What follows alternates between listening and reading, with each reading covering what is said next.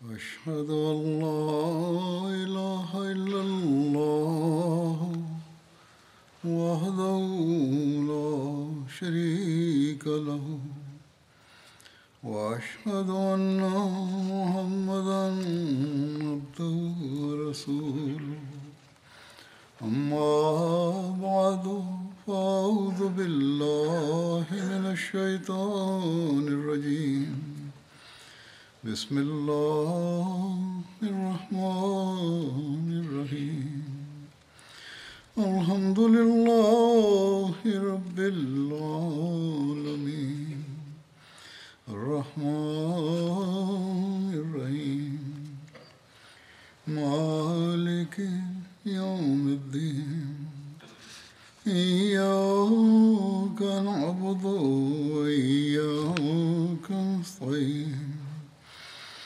اهدنا الصراط المستقيم صراط الذين أنعمت عليهم غير المغضوب عليهم ولا الضالين.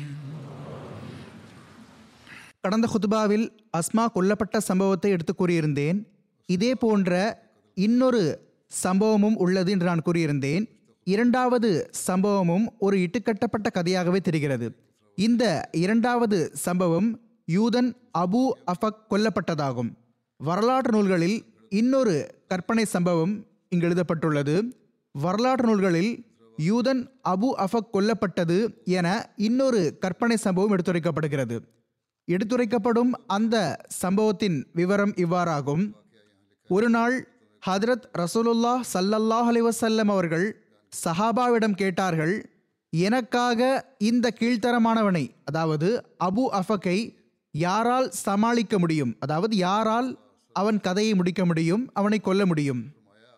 Abu Afak எனும் இவன் மிகவும் வயது முதிர்ந்தவனாக இருந்தான். எதுவரை எனில் அவனுக்கு 120 வயது ஆகிவிட்டிருந்ததாகவும் கூறப்படுகிறது. ஆனால் இவன் மக்களை ஹதரத் ரசூலுல்லாஹ் ஸல்லல்லாஹு அலைஹி வஸல்லம் அவர்களுக்கு எதிராக தூண்டிவிட்டு வந்தான். மேலும் தன்னுடைய கவிதைகளில் ஹசரத் ரசூலுல்லாஹ் ஸல்லல்லாஹு அலைஹி வஸல்லம் அவர்களுக்கு எதிராக தீய சொற்களை கூறியும் அவமரியாதையும் செய்து வந்தான். ஹசரத் ரசூலுல்லாஹ் ஸல்லல்லாஹு அலைஹி வஸல்லம் அவர்களின் இந்த வழிகாட்டலின் பேரில் ஹசரத் சாலிம் பின் உமைர் ரலியல்லாஹு அன்ஹு அவர்கள் எழுந்தார்கள். இவர்கள் அல்லாஹ்வின் மீதான அச்சத்தில் மிகவும் அதிகமாக அழுது வந்தவர்களில் ஒருவராவார்கள். இவர்கள் பத்ர் யுத்தத்திலும் கலந்து கொண்டிருந்தார்கள். இவர்கள் இவ்வாறு பணிவுடன் கூறினார்கள், நான் உறுதி எடுத்துக் கொள்கிறேன், ஒன்று அபு அஃபக்கை கொன்றுவிடுவேன், இல்லை என்றால் இந்த முயற்சியில் எனது உயிரை விட்டுவிடுவேன். ஆக இதற்கு பிறகு ஹஜ்ரத் சாலிம் பின் உமைர் சந்தர்ப்பத்திற்காக காத்து கொண்டிருந்தார்கள். ஒரு நாள் இரவு நேரமாக இருந்தது. கடுமையான வெப்பம் இருந்தது. அபு அஃபக் தனது வீட்டிற்கு வெளியில் இருந்த முற்றத்தில் உறங்கிக் கொண்டிருந்தான். ஹஜ்ரத் சாலிம் அவர்களுக்கு இதை பற்றி தெரிய வந்ததும் அவர்கள் உடனடியாக புறப்பட்டார்கள். அங்கு சென்றடைந்து ஹஜ்ரத் சாலிம் அவர்கள் தமது வாளை அபு அஃபக்கின் கல்லீரலில் வைத்தார்கள். அதில் முழு அழுத்தம் கொடுத்தார்கள். எதுவரை என்றால் வாள் அவனது வயிற்றை தாண்டி படுக்கையில் சென்று தைத்தது. அத்துடன் இறைவனின் எதிரி அபு அஃபக் பயங்கரமாக கத்தினான்.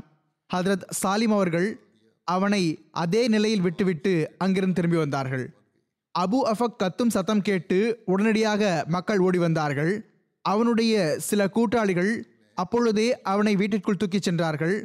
ஆனால் இறைவனின் அந்த எதிரி செயலாற்றிய அந்த காயத்தை தாங்க முடியாமல் மறைத்து விட்டான். இந்த சம்பவம் ஒரு வரலாற்று நூலில் இவ்வாறு எழுதப்பட்டுள்ளது. இந்த சம்பவமும் நம்பத்தகுந்த எந்த சான்றிலும் அறிவிக்கப்படவில்லை. சிஹா சித்தா எனப்படும் 6 ஹதீஸ் நூல்களிலும் இது குறிப்பிடப்படவில்லை. சில வரலாற்று நூல்களில் இந்த சம்பவம் குறிப்பிடப்பட்டுள்ளது. உதாரணமாக சீரத் ஹலபியா, ஷரஹ் ஜர்கானி, தபகாத்துல் குப்ரா இப்னு சாத், சீரத்துன் நபவியா இப்னு ஹிஷாம், அல் பிதாயா வன் நிஹாயா, கிதாபுல் மகாசி, அல் வாக்தி, சுபுலல் ஹுதா வர் ரஷாத் முதலியவற்றில். ஆனால் பெரும்பாலான வரலாற்று நூல்களில் இந்த சம்பவம் குறிப்பிடப்படவில்லை.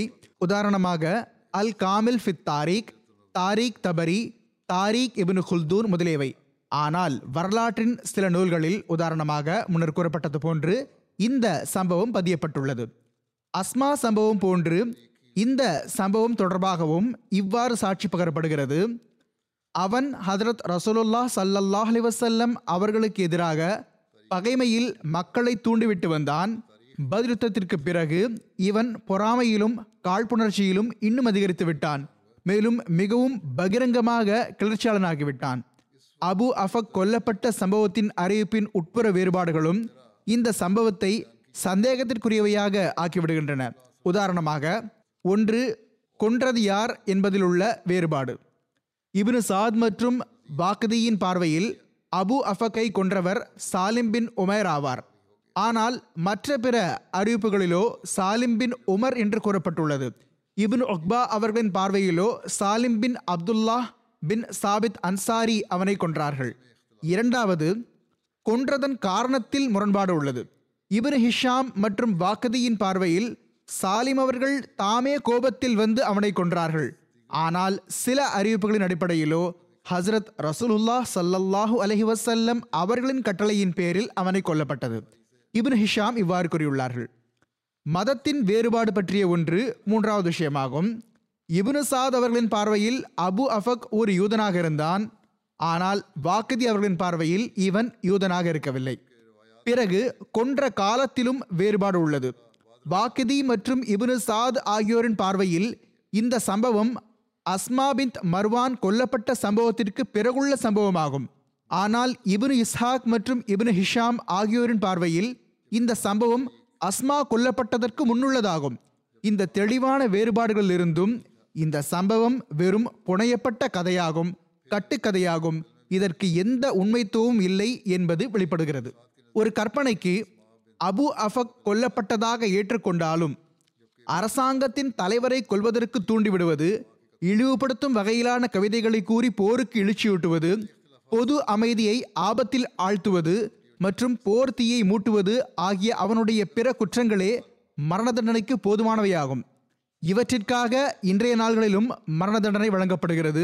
அதாவது அரசாங்கத்திற்கு எதிராக கிளர்ச்சி நிரூபணமாகிவிடும் போது ஏசி பேசுவது மட்டும் இந்த கொல்வதற்கு காரணமாக இருக்க முடியாது.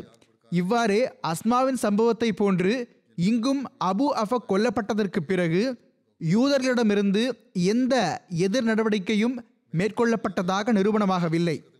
அவன் கொல்லப்பட்டதற்கு யூதர்கள் தரப்பிலிருந்து ஏதாவது எதிர் நடவடிக்கை மேற்கொள்ளப்பட்டிருக்க வேண்டும்.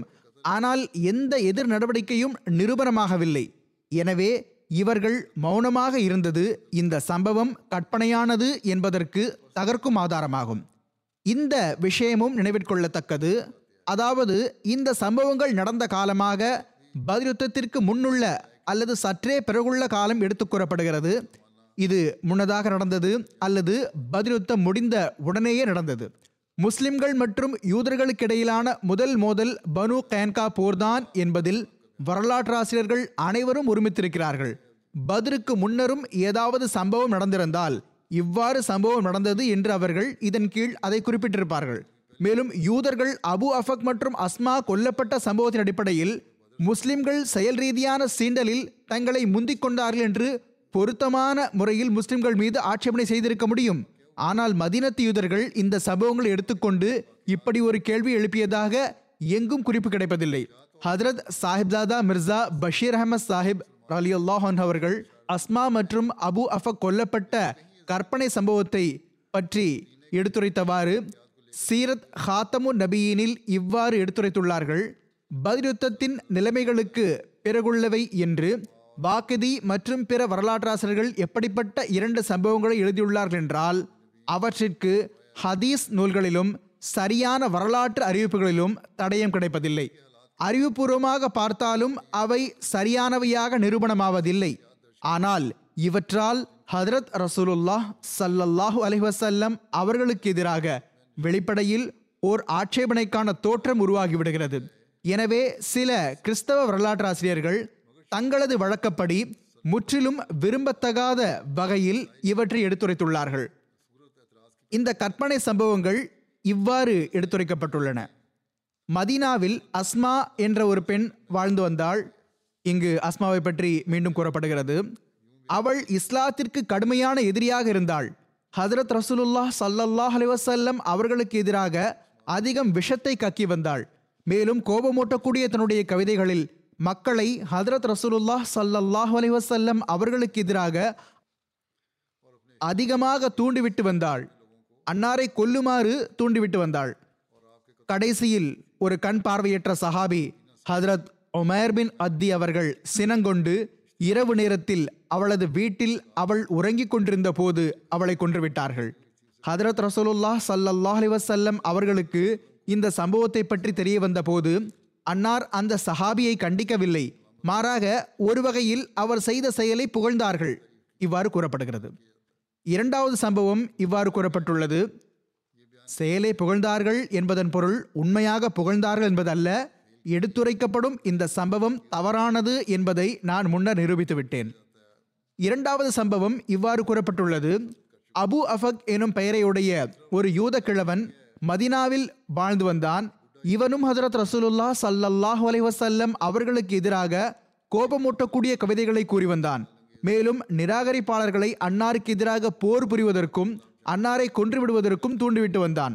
கடைசியில் ஒரு நாள் அவனையும் சாலிம் பின் உமைர் எனும் ஒரு சஹாபி கோபம் கொண்டு இரவு நேரத்தில் அவனுடைய வீட்டின் முற்றத்தில் வைத்து கொன்றுவிட்டார்கள். இவ்வாறு கூறப்படுகிறது.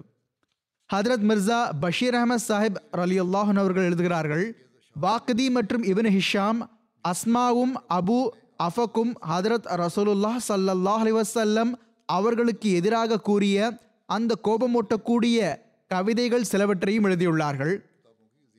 இந்த இரண்டு சம்பவங்களையும் சர் வில்லியம் மியூர் போன்றோர் முற்றிலும் விரும்பத்தகாத வகையில் தம்முடைய நூல்களின் அலங்காரமாக ஆக்கியுள்ளார்கள்.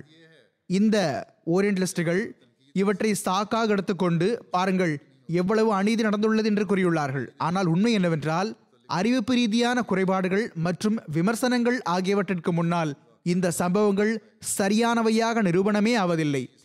இவை சரியானவையா என்பதில் சந்தேகம் ஏற்படுத்தக்கூடிய முதல் ஆதாரமாவது ஹதீஸ் நூல்களில் இந்த சம்பவங்கள் பற்றிய குறிப்பு காணப்படுவதில்லை. அதாவது எந்த ஹதீஸிலும் கொன்றவர் அல்லது கொல்லப்பட்டவரின் பெயரை கூறி இது போன்ற எந்த சம்பவமும் எடுத்து கூறப்படவில்லை. இன்னும் சொல்வதாயின், ஹதீஸ் ஒருபுறம் இருக்கட்டும், சில வரலாற்று ஆசிரியர்களும் இதை பற்றி கூறவில்லை. ஆனால் இது போன்ற சம்பவங்கள் உண்மையில் நடந்திருந்தால் ஹதீஸ் நூல்களும் சில வரலாற்று நூல்களும் இவற்றை குறிப்பிடாமல் விடுவதற்கு எந்த காரணமும் இல்லை.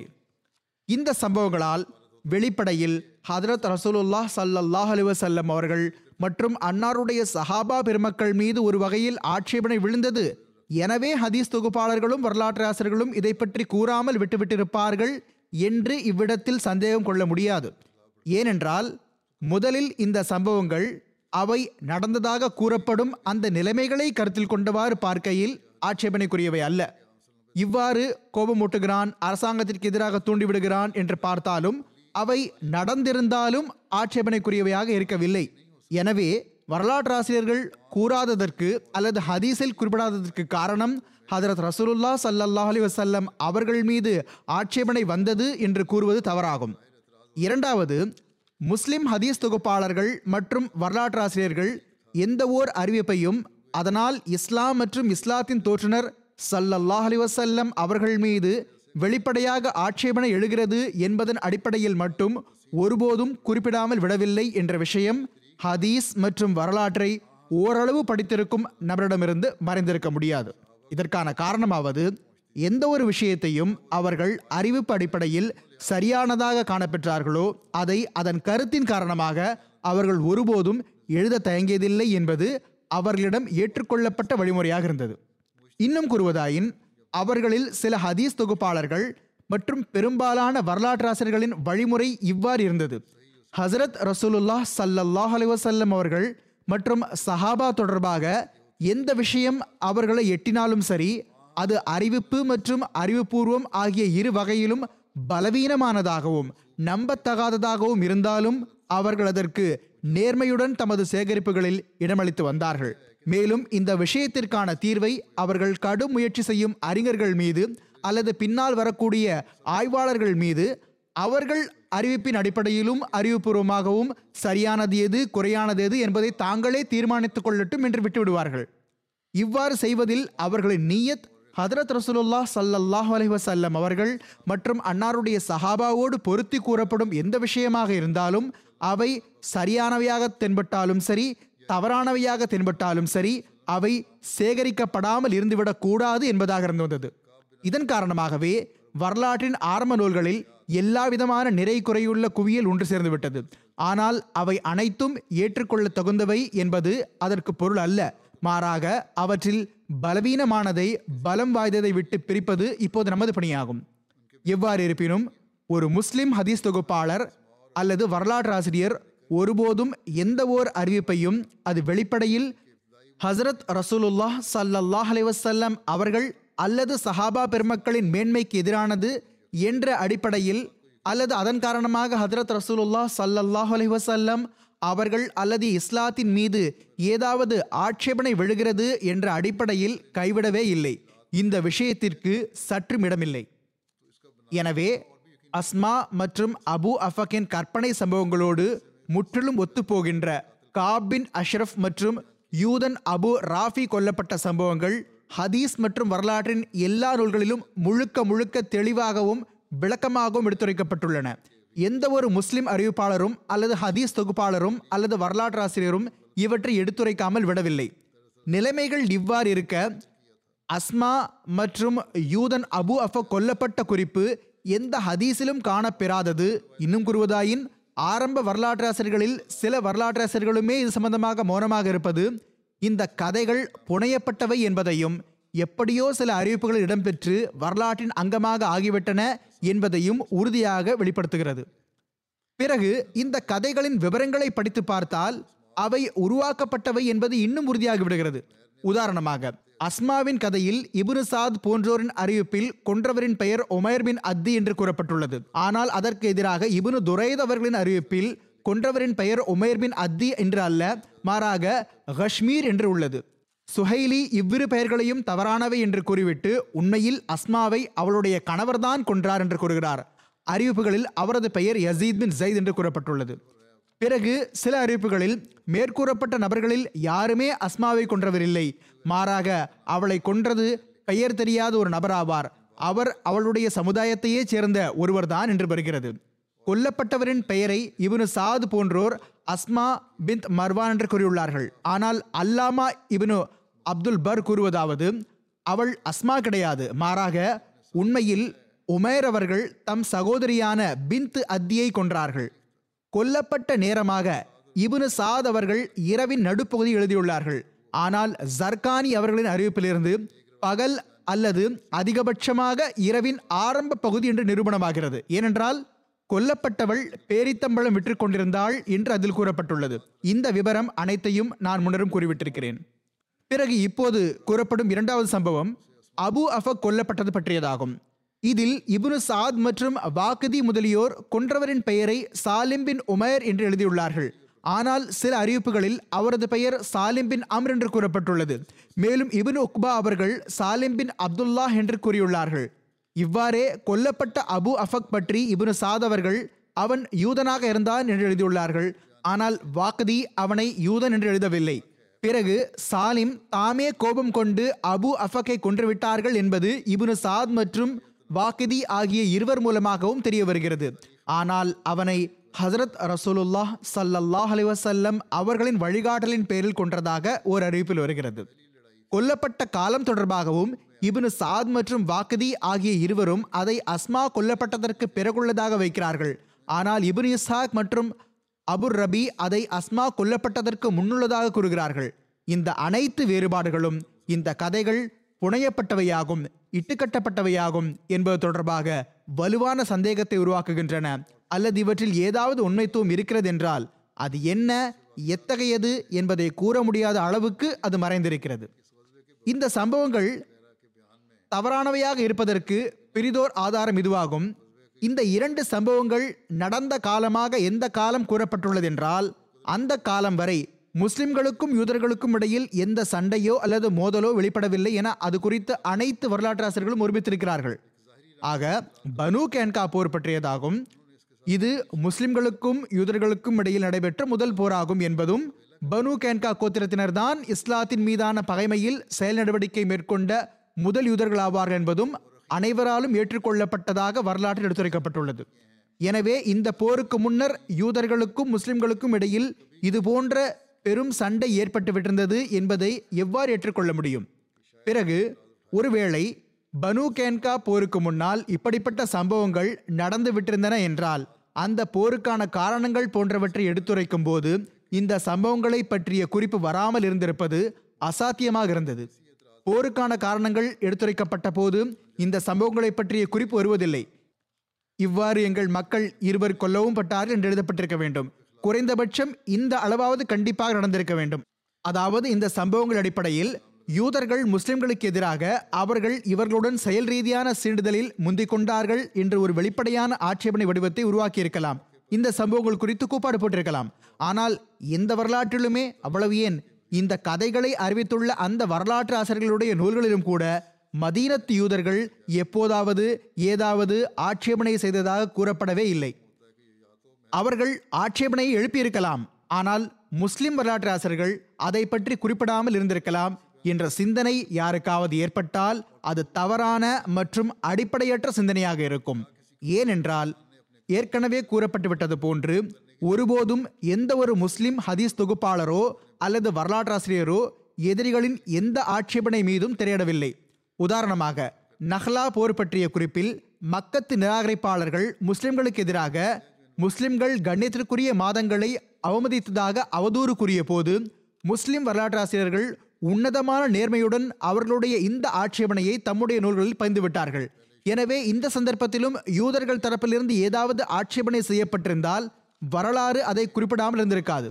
சுருக்கமாக எந்த கோணத்தில் பார்த்தாலும் சரி இந்த சம்பவங்கள் சரியானவையாக நிரூபணமாவதில்லை.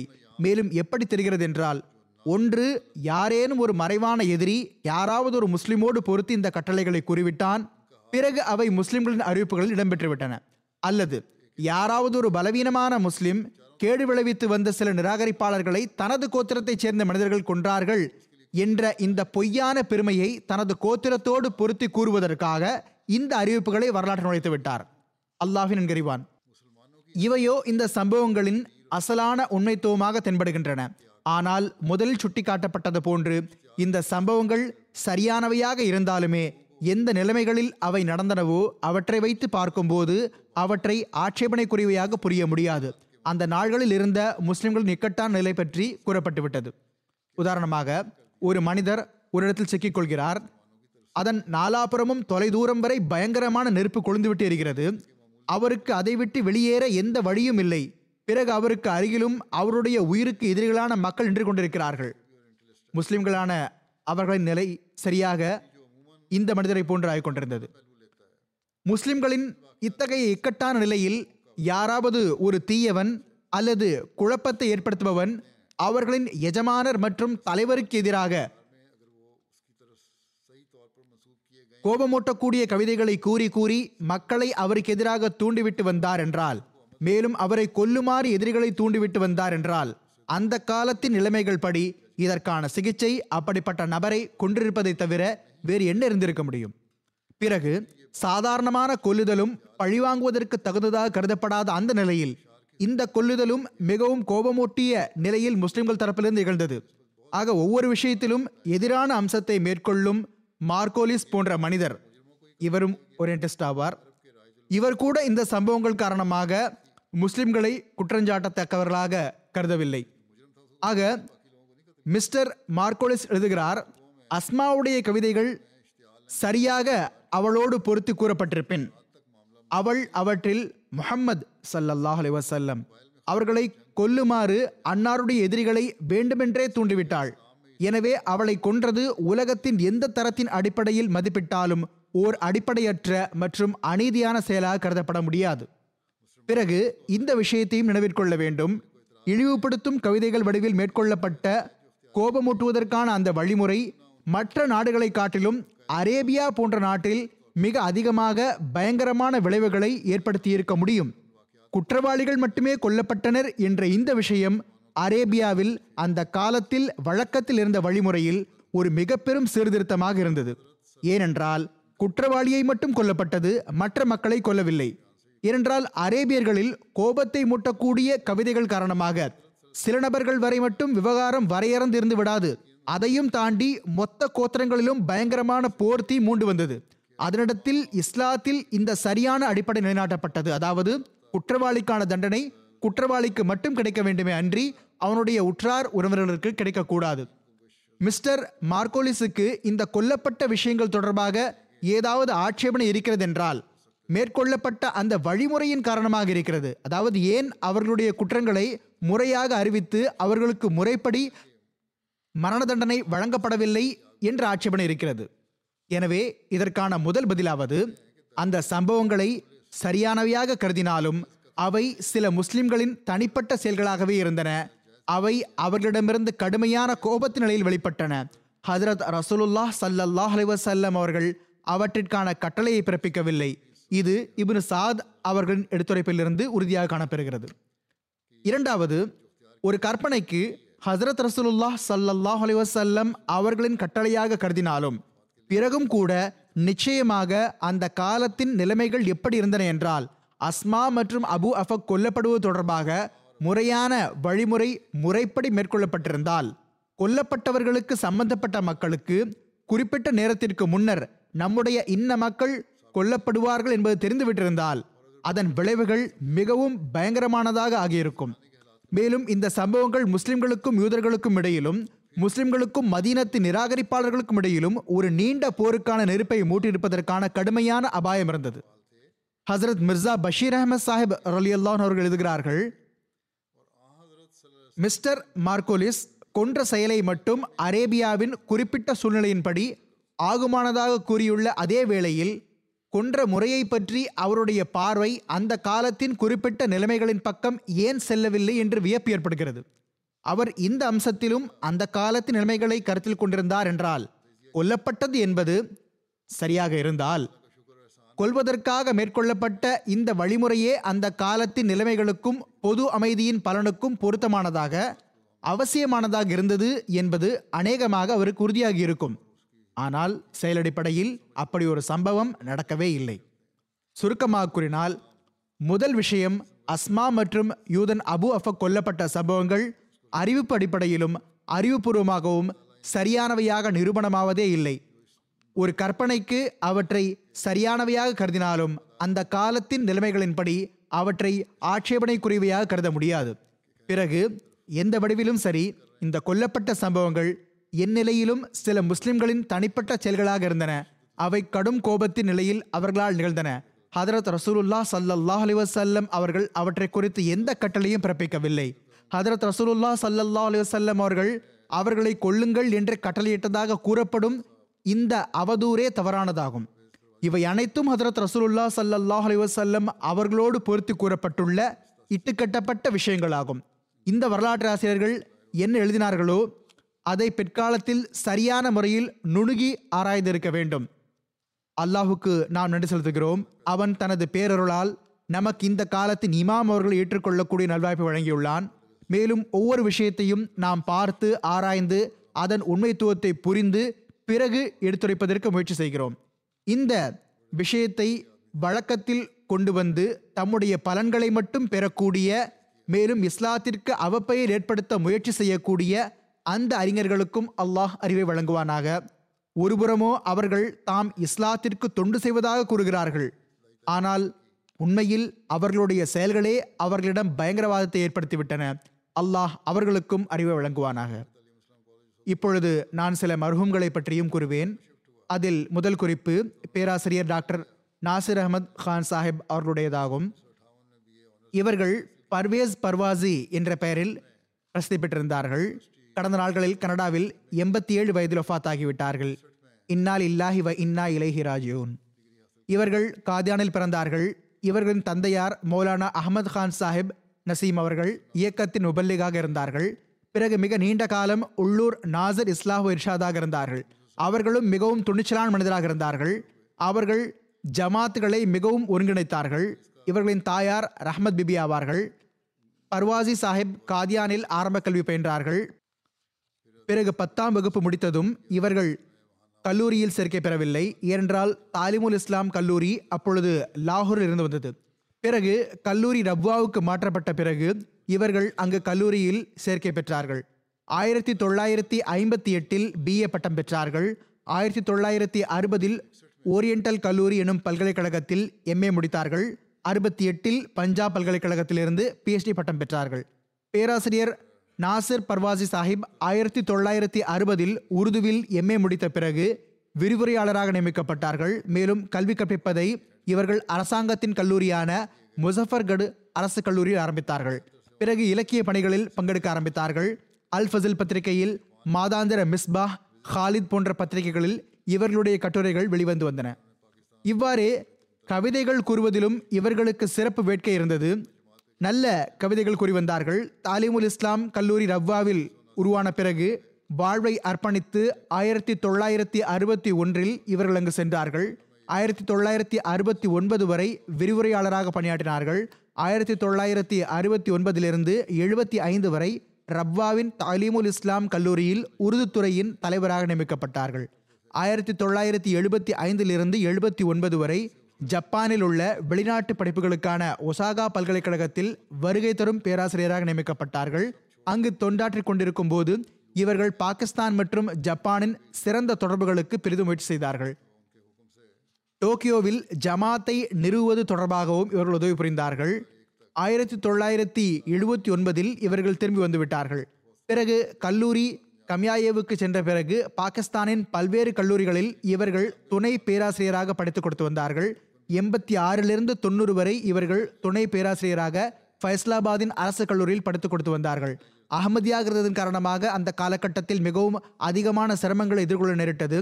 கடைசியில் சிறைபிடிக்கப்படும் அளவுக்கு நிலைமை சென்ற பிறகு எல்லாவற்றையும் விட்டுவிட்டு இங்கே UK வந்துவிட்டார்கள். ஹதரத் 4வது ஹலிஃபத்துல் மசி ரஹ்மஹுல்லாஹு தாலா அவர்களின் மேலான சபைக்கு வந்தார்கள். பிறகு அன்னாரின் கட்டளையால் ஸ்வீடனுக்கு ஹிஜ்ரத் செய்து சென்றார்கள். அங்கு 1991 2001 வரை ஸ்வீடனின் உஸ்பாலா பல்கலைக்கழகத்தில் பேராசிரியராக தொண்டுகள் ஆற்றி வந்தார்கள். ஸ்வீடனில் தங்கியிருந்த காலத்தில் இலக்கியங்களுக்கான நோபல் பரிசு குழுவின் உறுப்பினரும் ஆனார்கள். 16 தொண்டாற்றி வந்தார்கள். 2003 கனடாவுக்கு ஹிஜ்ரத் செய்து சென்றார்கள். இலக்கிய உலகம் மற்றும் கல்வி களத்தில் இவர்களின் பெயர் மிகவும் பிரசித்தி பெற்றது. இவர்களின் துணைவியார் அமதுல் மஜீத் சாஹிபா கூறுகிறார்கள். மஜீத் சாஹிபா மௌலவி முகமது அகமது சாஹிப் ஜலீல் அவர்களின் மகளாவார்கள். அல்லாஹ் இவர்களுக்கு 2 மகன்களையும் 3 மகள்களையும் வழங்கியுள்ளான். இவர்களின் துணைவியார் கூறுகிறார்கள்,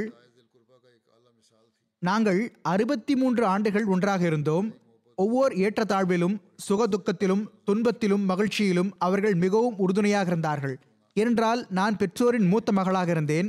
ரவ்வாவில் வாழ்ந்து வந்தேன். அவர்களும், அதாவது பேராசிரியர் பர்வாசி சாஹிபும், ஒருபோதும் நான் அவர்களுக்கு தொண்டு செய்வதை தடுக்கவில்லை. இன்னும் சொல்வதாயின், என்னை விட அதிகமாக அவர்களை பார்த்து கொண்டார்கள். துணைவியார் கூறுகிறார்கள், என்னுடைய உறவினர்கள் அனைவரிடமும் அவர்களது நடைமுறை, அதாவது தமது மனைவி வீட்டு உறவினர்களிடமும் மிகவும் முன்னுதாரணமாக இருந்தது. உறவினர்களுக்கு வழங்குதல் என்பதற்கான ஓர் உயரிய உதாரணமாக இருந்தது. அளவற்ற அன்பு மற்றும் கலப்பற்ற தன்மையுடன் உறவினர்களை அணுகி வந்தார்கள். அவர்களது ஒவ்வொரு சுக துக்கத்திலும் கலந்து கொள்வார்கள். இவர்களின் மகன் தாஹிர் அஹமத் கான் கூறுகிறார்கள், என் நிலையிலும் எந்த சூழலிலும் முகத்தில் புன்சிரிப்பே இருக்கும். எப்போதும் அஹ்மதியா ஹிலாஃபத்துடன் அளவற்ற அன்பு கொண்டிருந்தார்கள். மகன் எழுதுகிறார், மரணம் வரை என்னுடன் இவர்கள் தொடர்பு கொண்டிருந்தார்கள். துவாவுக்காக விண்ணப்பித்து வந்தார்கள். கடுமையான நோயிலும் கடந்த நாட்களில் மருத்துவர்கள் கையை விரித்துவிட்ட பிறகு இவர்களால் கையால் எழுதுவது சிரமமாக இருந்த போதும் முதலில் இவர்கள் செய்தி அனுப்பி வந்தார்கள். பிறகு சில வேளை மிகவும் மோசமான கையெழுத்தில் தமது கையால் எனக்கு துவாவிற்கு கடிதம் எழுதி அனுப்பி வைத்து வந்தார்கள். பெரிதும் களப்பற்ற தன்மை மற்றும் நன்றியுணர்வின் தொடர்பு இருந்தது. இவர்களின் மகன் எழுதுகிறார்கள், ஜப்பானில் வாழ்ந்த காலங்களில் தந்தையார் அவர்களுக்கு என்சைக்ளோபீடியாக்கான பரிசு கிடைத்தது. அது அந்த காலத்தில் ஒரு பெரிய பரிசாக இருந்து வந்தது. அதை இவர்கள் ஹிலாஃபத் நூலகத்திற்கு அன்பளிப்பாக வழங்கிவிட்டார்கள். 1980 இவர்களுக்கு இலக்கியத்துக்கான அல்லாமா இக்பால் தங்கப்பதக்கமும் வழங்கப்பட்டது. ஆனால் அகமதியாக இருந்த காரணத்தினால் இவர்கள் நிகழ்ச்சிக்கு அழைக்கப்படவில்லை. இவர்களுக்கான பதக்கம் வீட்டுக்கு அனுப்பப்பட்டது. இவர்களின் மகள் அமத்துல் வதூத் கூறுகிறார், என் தந்தையாருக்கு திருக்குர்ஆன் மீது நேசம் இருந்தது. தாமதிக்காமல் தினமும் ஒரு முழு ஜுஸ்வை ஓதி வந்தார்கள். மகள் கூறுகிறார்கள், எனக்கு எப்போதாவது ஏதாவது ஒரு கட்டுரை அல்லது உரைக்காக ஆதாரம் ஏதும் தேவைப்பட்டால் இன்ன சூறாவின் இன்ன வசனத்தில் தேடுங்கள் என்று ஒரு நிமிடத்தில் கூறிவிடுவார்கள்.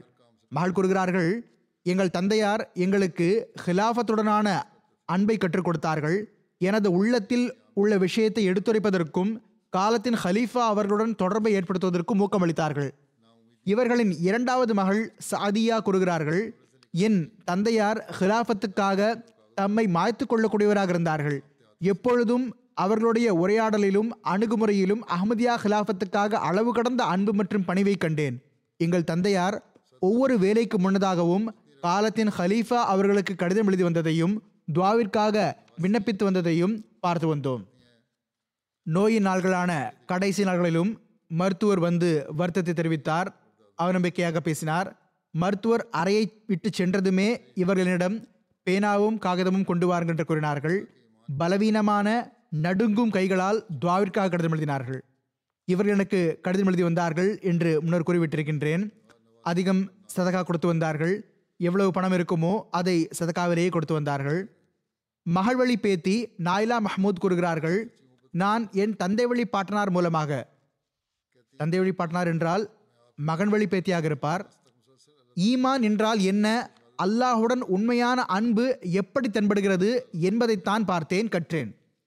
இல்லை, மகள் வழி பேத்தியாக இருந்தார்கள் என்றால் இவர்களுடைய தாய்வழி பாட்டனாராக இருந்தார்கள். ஜஃபர் மஹமூத் அவர்கள் இவர்களின் தந்தையாவார்கள். அல்லாஹுடன் உண்மையான அன்பு எப்படி தென்படுகிறது என்பதை பார்த்தார்கள். மகள் கூறுகிறார்கள், நான் இவர்களின் நிலைமை மற்றும் இறுதி மூச்சுவரை தொடர்ச்சியாக இவர்கள் அல்லாஹை உள்ளத்தால் கலிமா விரலை உயர்த்தி உயர்த்தி அல்ஹம்துலில்லா அல்ஹம்துலில்லா என்று கூற கேட்டு வியப்படைந்து போவேன். நிரந்தரமாக கடைசி நேரத்திலும் அல்ஹம்துலில்லா கூறி வந்தார்கள்.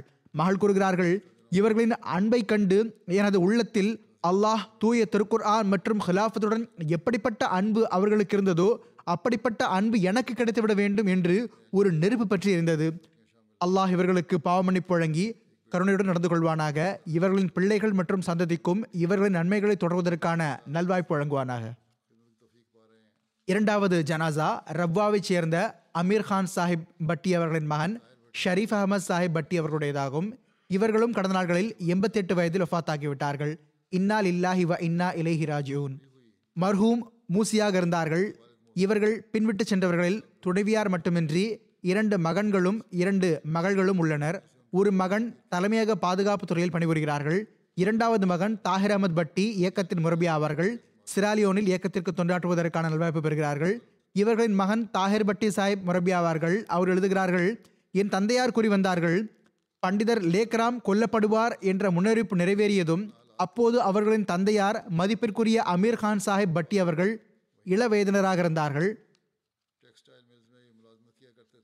அவர்கள் கூற்றுப்படி இந்த முன்னறிவிப்பு நிறைவேறியதனால் அவர்களுடைய உள்ளத்தில் அகமதியத்தின் உண்மைத்துவம் குடிகொண்டு விட்டது. இருப்பினும் இளவயது காரணத்தினால் காதியான் செலுதல் மற்றும் பையல் செய்தல் ஆகியவற்றை விட்டும் இழப்பிற்குரியவராக இருந்தார்கள். பிற்காலத்தில் ஹஜ்ரத் முதல் ஹலிஃபத்துல் மசீஹ் ரலியல்லாஹு அன்ஹு அவர்களின் கைகளில் பையத் செய்து அஹ்மதியா இயக்கத்தில் இணைந்தார்கள். 1974 வெடித்த குழப்பங்கள் மற்றும் எதிரான நிலைமைகள் காரணமாக இவர்கள் அச்சமயத்தில் லாலியானில் இருந்து வந்தார்கள். அங்கிருந்து விட்டுவிட்டு ரப்பாவுக்கு வந்துவிட்டார்கள். அங்கேயே குடிபெயர்ந்தார்கள். இவர்கள் ஜவுளி தொழிற்சாலையில் ஊழியம் செய்து வந்தார்கள். ஒருபோதும் தாம் அஹ்மதி என்பதை இவர்கள் மறைத்ததில்லை. எங்கு செல்ல வேண்டி வந்தாலும் முதல் நாளே நான் அஹ்மதியாவேன், என்னுடன் தொடர்பு வைத்திருக்க வேண்டுமென்றால் வைத்திருங்கள், ஏனென்றால் நானோ அஹ்மதியாக இருந்தே என்னை அடையாளப்படுத்திக் கொள்வேன் என்று கூறிவிடுவார்கள். இவர்களின் சகோதரர் லத்தீஃப் அகமது சாஹிப் ஜெர்மனியில் இருக்கிறார்கள். அவர்கள் கூறுகிறார்கள், ஜவுளி தொழிற்சாலையில் ஊழியம் செய்து வந்தபோது அஹ்மதியத்தின் எதிரி ஒருவன் இவர்களின் துறைக்கு வந்தான்.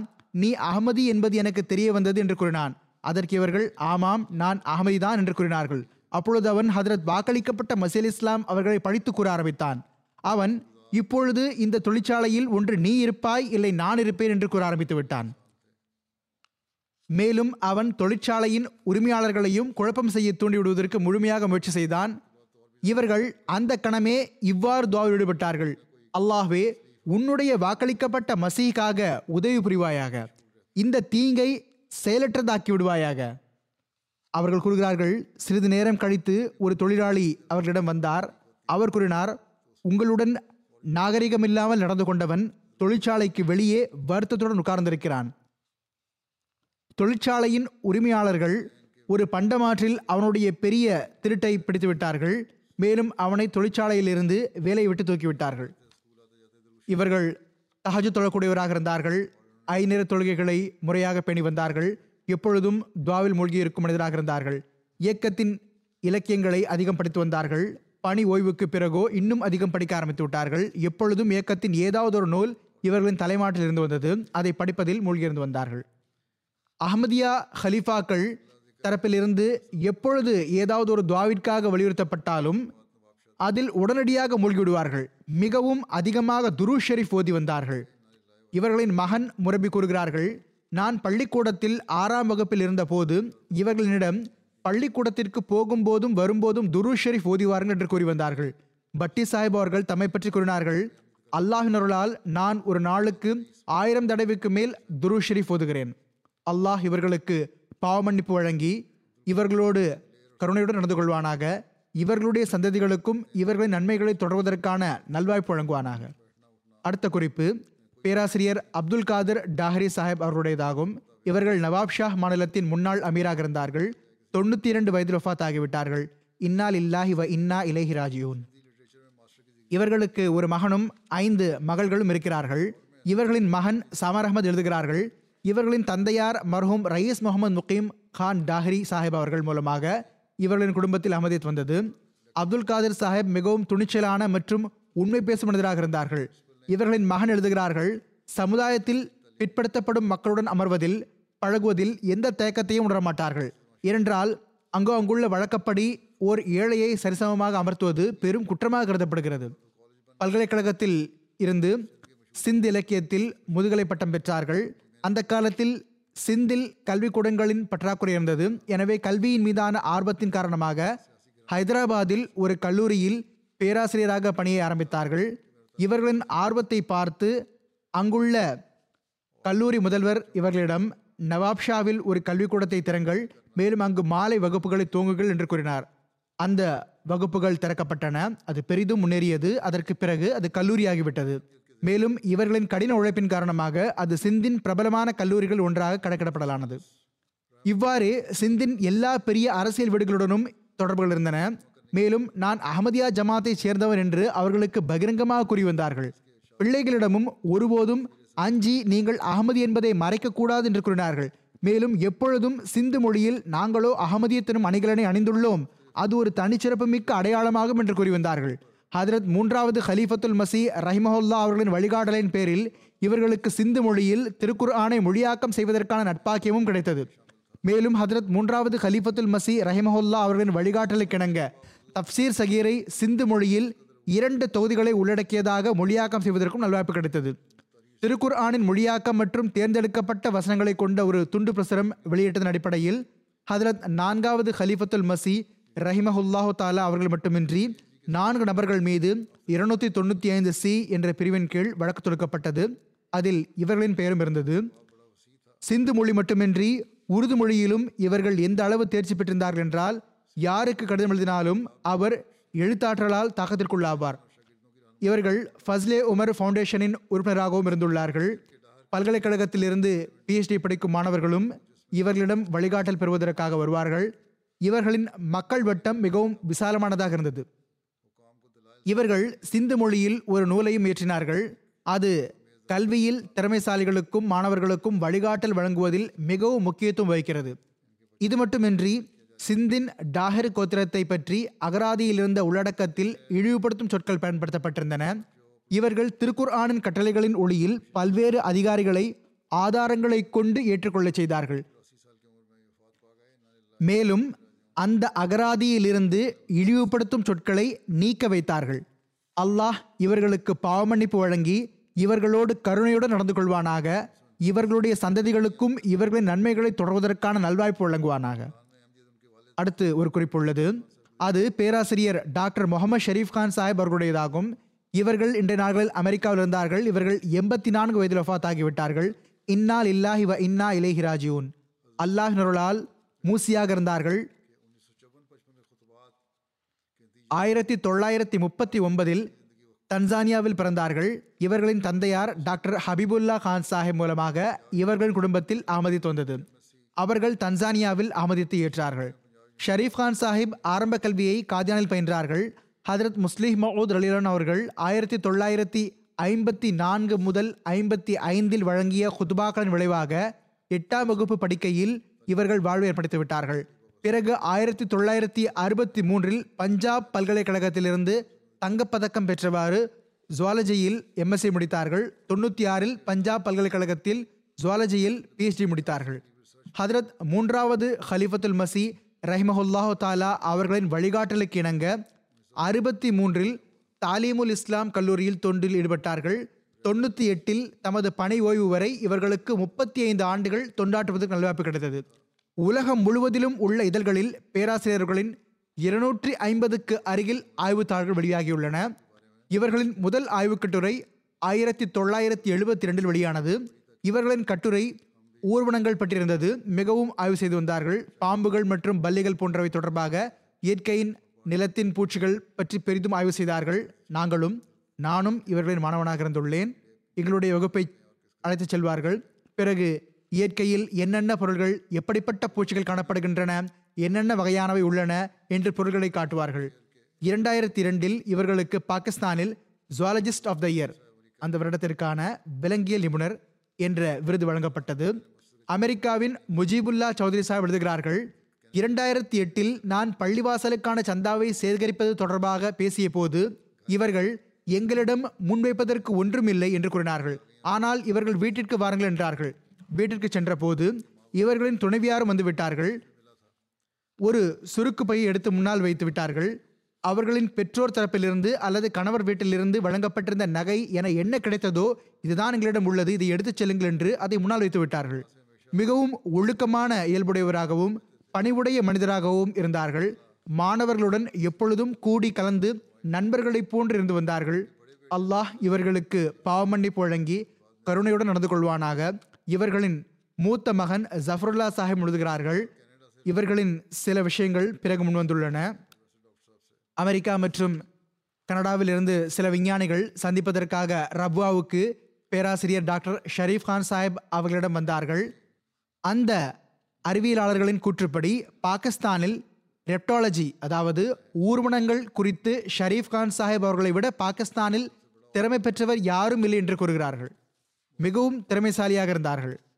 இவர்களின் மகன் ராஷித் ஜுபேர் எழுதுகிறார்கள், இளமை பருவத்திலிருந்தே தஹஜ்ஜுத் தொழக்கூடியவராகவும் தொழுகை மற்றும் நோன்பை முறையாக பேணுபவராகவும் இருந்தார்கள். கமர் பள்ளிவாசலில் தொழுகைக்கு இமாமத்தும் செய்து வந்தார்கள். ஜமாத்தான தொழுகை மட்டுமின்றி திருக்குர்ஆன் ஓதுதல் மற்றும் தஃப்சீர் படித்தல் ஆகியவற்றிற்கு அதிக ஆர்வம் இருந்தது. அதில் அதிகம் படித்தும் இருந்தார்கள். இவர்களின் மகன் வழி பேரர் மஷூத் கான் கூறுகிறார், பெரும் ஆன்மீக நபராக இருந்த எங்கள் தந்தை வழி பாட்டனார் அவர்களுக்கு ஆழமான அறிவியல் புரிதலும் இருந்தது. இறைவன் இருக்கின்றான் என்பதற்கான சான்று இயல்பில் உள்ளது என்பதை அவர்கள் எங்களுக்கு கற்றுக் கொடுத்தார்கள். இவர்கள் தொழுகைகளை குறித்த நேரத்தில் நிறைவேற்றுதல் மற்றும் திருக்குரானை அதிகமாக ஓதுதல் ஆகியவற்றில் அதிகம் அழுத்தம் கொடுத்து வந்தார்கள். அகமதியா ஹிலாஃபத்துடன் மிகவும் அதிகமான அன்பு இருந்தது. எப்பொழுதும் காலத்தின் ஹலீஃபா அவர்களுக்கு கடிதம் எழுதுவார்கள். குத்பாக்களை கேட்பதன் பக்கம் இவர்களின் கவனமும் இருந்தது. வீட்டு மக்களுக்கும் கவனமூட்டுவார்கள், மேலும் ஊக்கப்படுத்துவார்கள். அல்லாஹ் இவர்களுடைய சந்ததிகளுக்கும் இவர்களின் நன்மைகளை தொடர்வதற்கான நல்வாய்ப்பு வழங்குவானாக.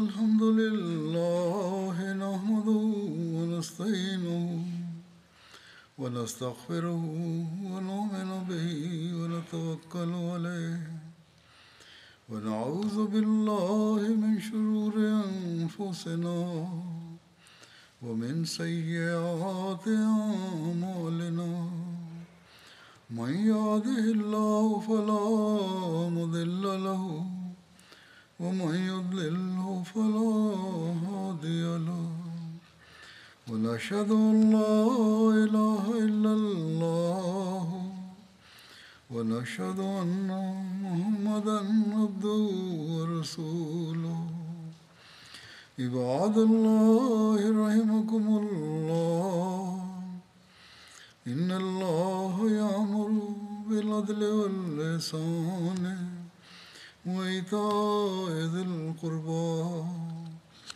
وينهى عن الفحشاء والمنكر والبغي يعظكم لعلكم تذكرون اذكروا الله يذكركم وادعوه يستجب لكم ولذكر الله أكبر.